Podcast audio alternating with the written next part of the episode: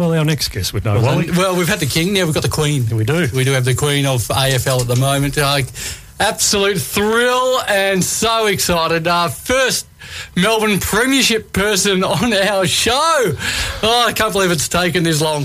And we say good evening to the President, Kate Roffey. G'day, Kate.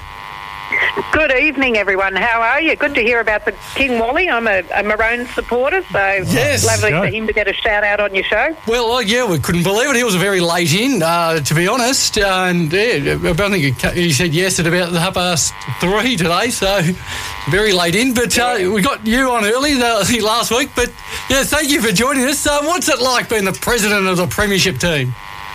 Oh, look, it's an extraordinary people. I, I spoke to Sonia Hood, who's actually, um, we won't mention North Melbourne, but she's the new North Melbourne president. And when Sonia had just taken over, I'd, I'd given her a buzz to say welcome and whatever. And she just reminded me when she spoke at her president's function, I was there. She said when uh, Kate was one of the first people to call me, and I said to her at the time, you will never do a more unusual job um, than this, and you'll never do anything more extraordinary than being not just a premiership president, but the first president in 57 years for your club. And I, I believe, and I'm pretty certain this is correct, I am the only Melbourne premiership president alive. right, okay, fair call. well, you've, Kate, it's was you. You've done some extraordinary things sort of throughout your uh, outside football career. Um, what, a, what I want to know at the moment is sort of the conversations outside of football that you have maybe with with the likes of Daisy Pearce or even some of maybe with Maxi Gawn, just the conversations that you have would have around sort of mentoring because you are a very successful person in your own right. Yeah, look, one of the one of the things that I always say, um, and, the, and the fabulous Christian Petracca, he, he sent me a message once, and he said, "Thanks for caring about us players. Um, it means a lot." And I said, "Chris, I care about you people. People first, players second, and that's a really important thing to me. I care about them as people, and I help all of them be the best people that they can be any way I can. And when we have the best people." that we can have at our club, then we'll have the best culture and the best team. And I actually think that we have that. But really, it's just being there for anything they need, whether it's just a chat about how they're going in general. I'm always chit chatting away and checking in to see how they're going um, outside of football. Um, not so much how did you play on the weekend, what did you think um, about your game, but more what are you doing outside of footy, how's your study going, how's the baby, those sorts of things because they are people and they, you know, do extraordinarily unusual things as athletes. That's a career that will end, and we know that um, it will end probably a lot more quickly than other careers. So I want to make sure I can do as much as I can to ensure when they finish their careers, they're set up to go on and, and do something else. And it's remembered as an extraordinarily positive time in their life, but it's not the thing that their life is defined by. And I think too, with your background in sports psychology, not much, not much would get past you. Yeah, like, yeah. Look, look, we're all a lot. Um, I'm a lot wiser just because I'm older, and we all, you know, old people are wise people. They may not necessarily be the smartest people at using that wisdom, but they've just seen more and know more. And so I've been through a lot of these things that they've been through myself. And in the, you know, great wisdom that we call hindsight, you're able to offer a bit of insight into things that seem like enormous things.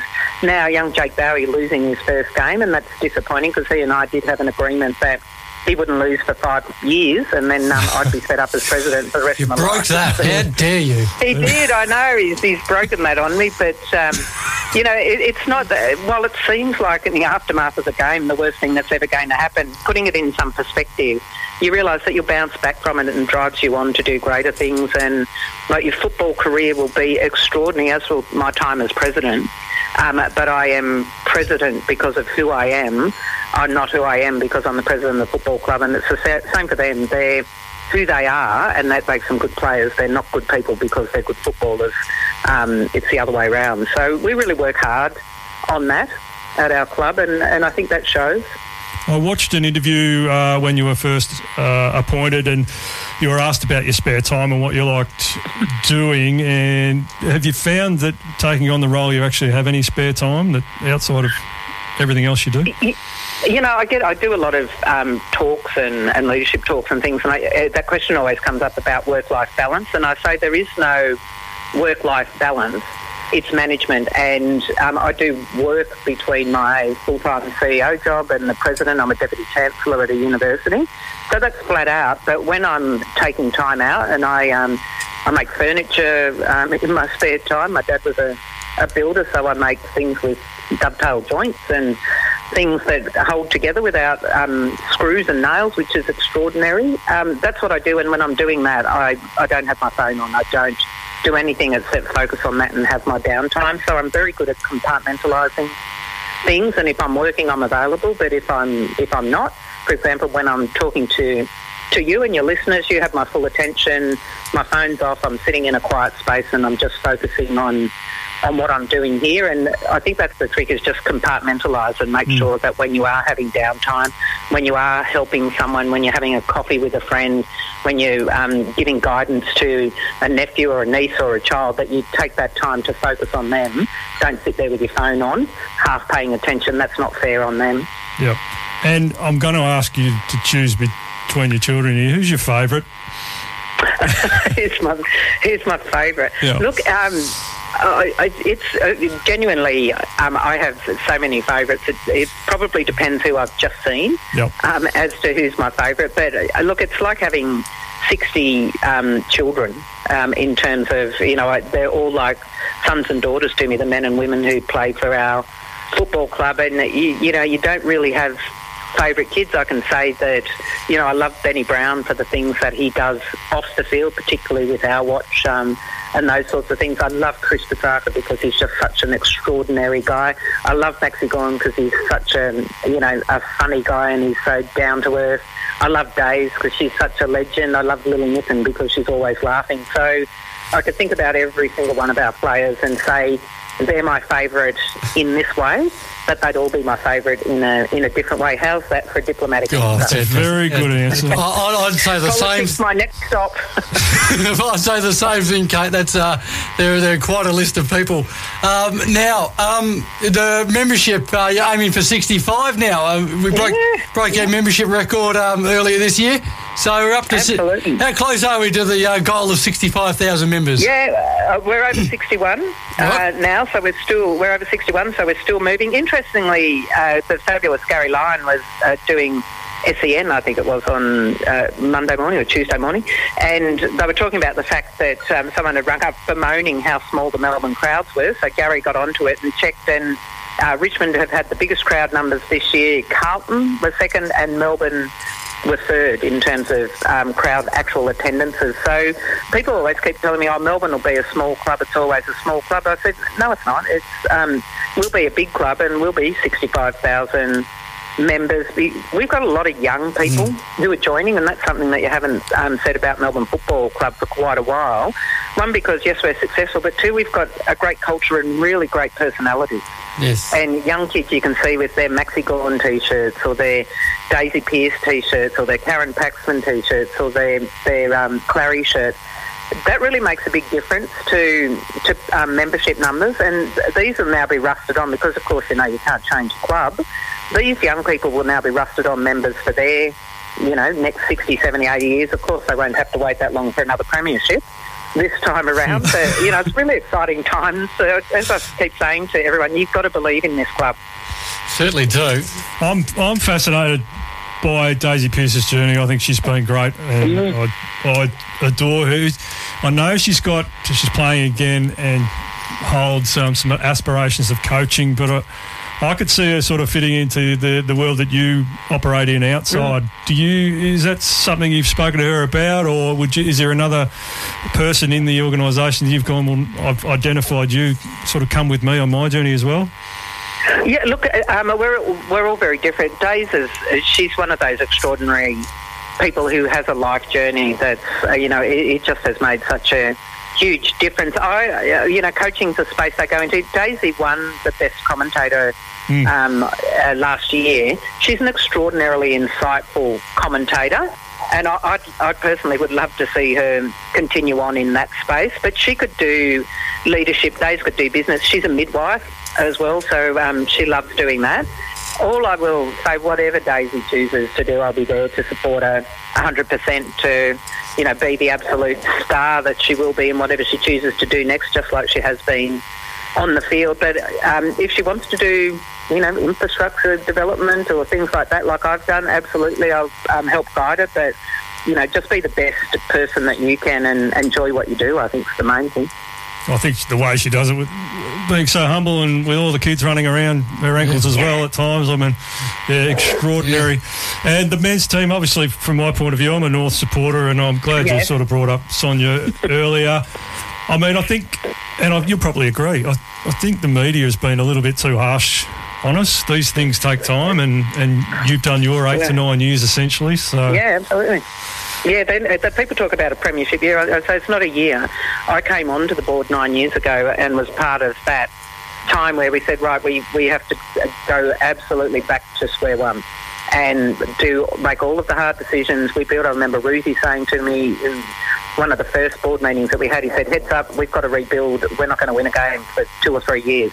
It's what we have to do." And you've just got to go back and, and grit your teeth and, and guts it out. And I think you're right. North Melbourne are realising that that's what you've got to do, and it takes a long time. You've got to stick to the path. You've got to recruit good players. People go, oh, you've got Clary and Gus and and you know Jacko. We recruited all those players in the draft and have stuck with them and you know turned them into the cultural leaders that we wanted our club. You, you've just got to chip away and keep doing that and not give up when. You know, when you you might lose every game, because North Melbourne came out and had a, a really great crack at us. They've got nothing hmm. to lose. So the signs there. You know, in the end, it's can you go for the full four quarters when you're such a young team? Decision making. People always say, oh, they don't look up, and I say that's because what we call being unconsciously competent, where you don't actually have to think anymore about dropping the ball on your foot because that just is something that you unconsciously do. That takes time to develop as an athlete, and you'll see athletes who do look up and you go, oh, they've got such great vision.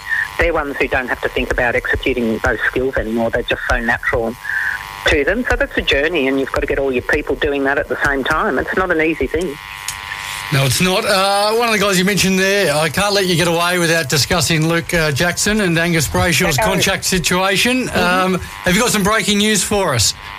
No, no. Well, I, my- personal um, opinion is though neither of them are going anywhere. They're both great guys, but it's not something really in the season. There's a lot of media attention put on it, but in the season they're they're busy. They're out there playing, and um, you know, I I would personally um, be certainly hoping and expecting that we'll they'll be both staying um, at Melbourne.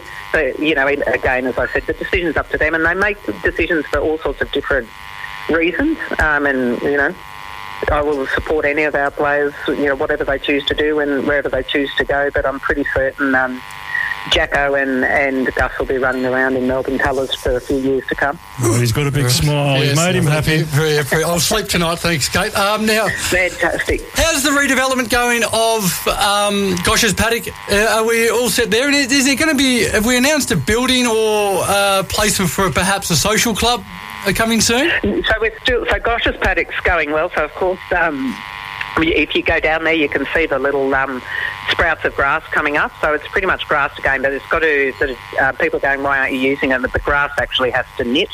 Um, otherwise, they'll just tear it straight up. So the little root systems are knitting away there to make sure that it's nice and strong and, and not going to get damaged when um, when the uh, men and women are playing on it and training on it. But that just takes a bit of time, and that'll be um, a few weeks yet. But soon they'll be back um, at Gosch's paddock. Facility-wise, look, we're being really careful because we're um, making sure that this is a long-term agreement, and there's some options around, but we've got to make sure it works uh, for us over a long period of time. So we're very deep into discussions, but we're taking it very seriously in terms of saying that whatever we do, um, it's got to be the right facility for our men and women, and it's got to be a long-term option. So uh, it seems like it's taken a long time, but having done a few of these um, in my time in terms of facility development, so I can assure you it's um, it is cracking on behind the scenes, albeit um, it doesn't may not look like it on the surface. You wearing uh, sort of both both shoes in, in that area? Mm-hmm. You are. Yeah, so it's going to be good.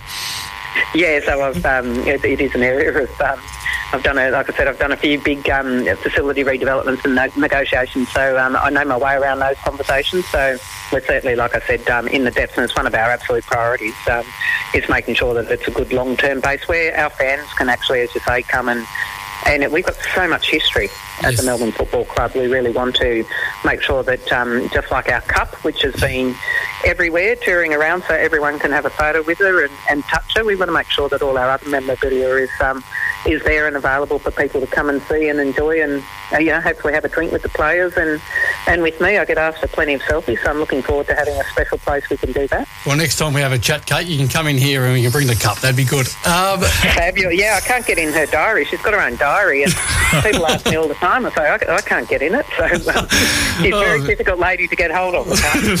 cool, good.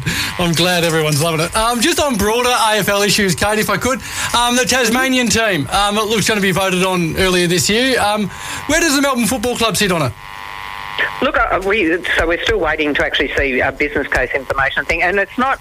I don't really think the the question's not Tasmanian team. I don't think anyone says Tasmania shouldn't have a team. The question is how many teams in total can the league support. I think that's probably more what we're looking at now in terms of a, a realistic business case and an impact on the on the league itself, the competition in pool, and we're yet to see that um, information. You know, as far as I know, it hasn't been completed yet. That research and, and data investigation and business casing, and when we've seen that, then we'll collectively sit down and and talk a, talk about what it means from a broader perspective um, over the what's a 19 team league look look like if you add a team? What's a 20 team league look like if you want to have an even number of teams? So there's a lot of there's a lot of um, conversation there, which is not necessarily just um, about Tasmania having a team.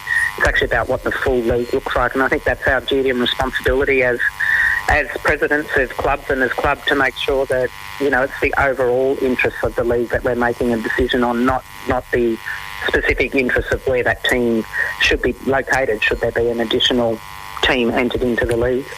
Yeah, fair call. No, that's a that's a good uh, spot to be in. And um, uh, Patrick Dangerfield, uh, president of the Players Association, put it on the radar on um, Brick on Melbourne radio this morning um, about a mid-season trade period. Um, As a president, where where would you sit with that? And is that too difficult from where you sit, or could it possibly happen? Yeah, look, I think it, it could happen.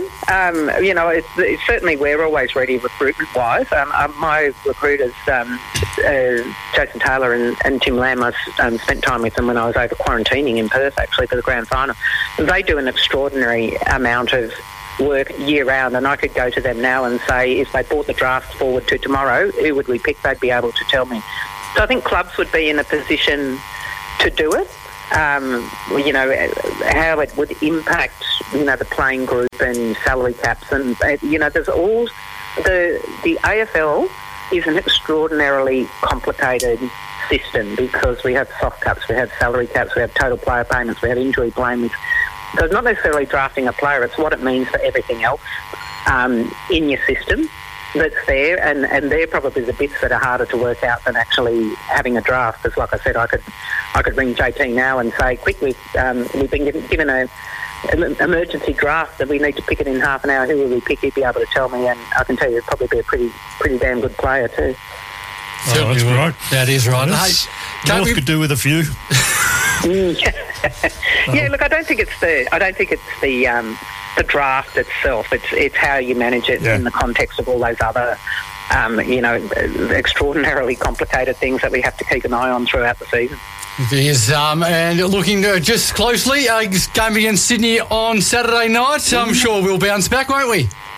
Yeah, look, um, we we uh, got some good ins. Um, you know, we missed we missed um, Eddie Langdon. Um, speaking of, of favourite players, he's my, my favourite surfy um, surfy looking player. Eddie, um, he's like having he's like having two players out on the field. The amount he runs. So particularly against Freo, we, we really missed Ed because they they're a big outside running outfit themselves. Not surprising. Um, that's where he comes from. So um, we've got we should have quite a few. I think back. Tommy Mack went out. Um, you know, just late in the piece as well. I looked up to see Sammy Weideman down in the back line on the weekend. So I thought, hang on, things aren't quite um, as they should be when I see Sammy down there.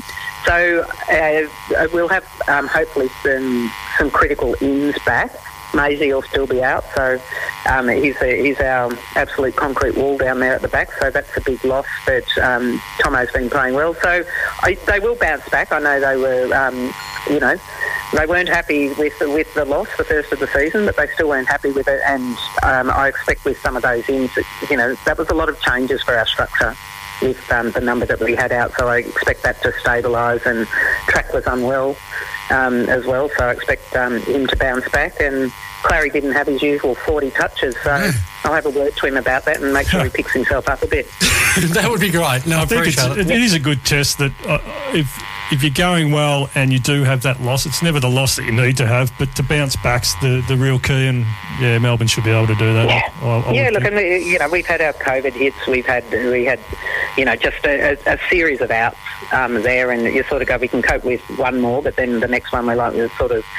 That's the one that um, just creates that bit much disruption, particularly um, with the setup of Freo being so tall down there. But you know, we always know that we're likely to lose a game during the season because it's a tough competition. You're a bit off one day, and and your, your opposition's switched on.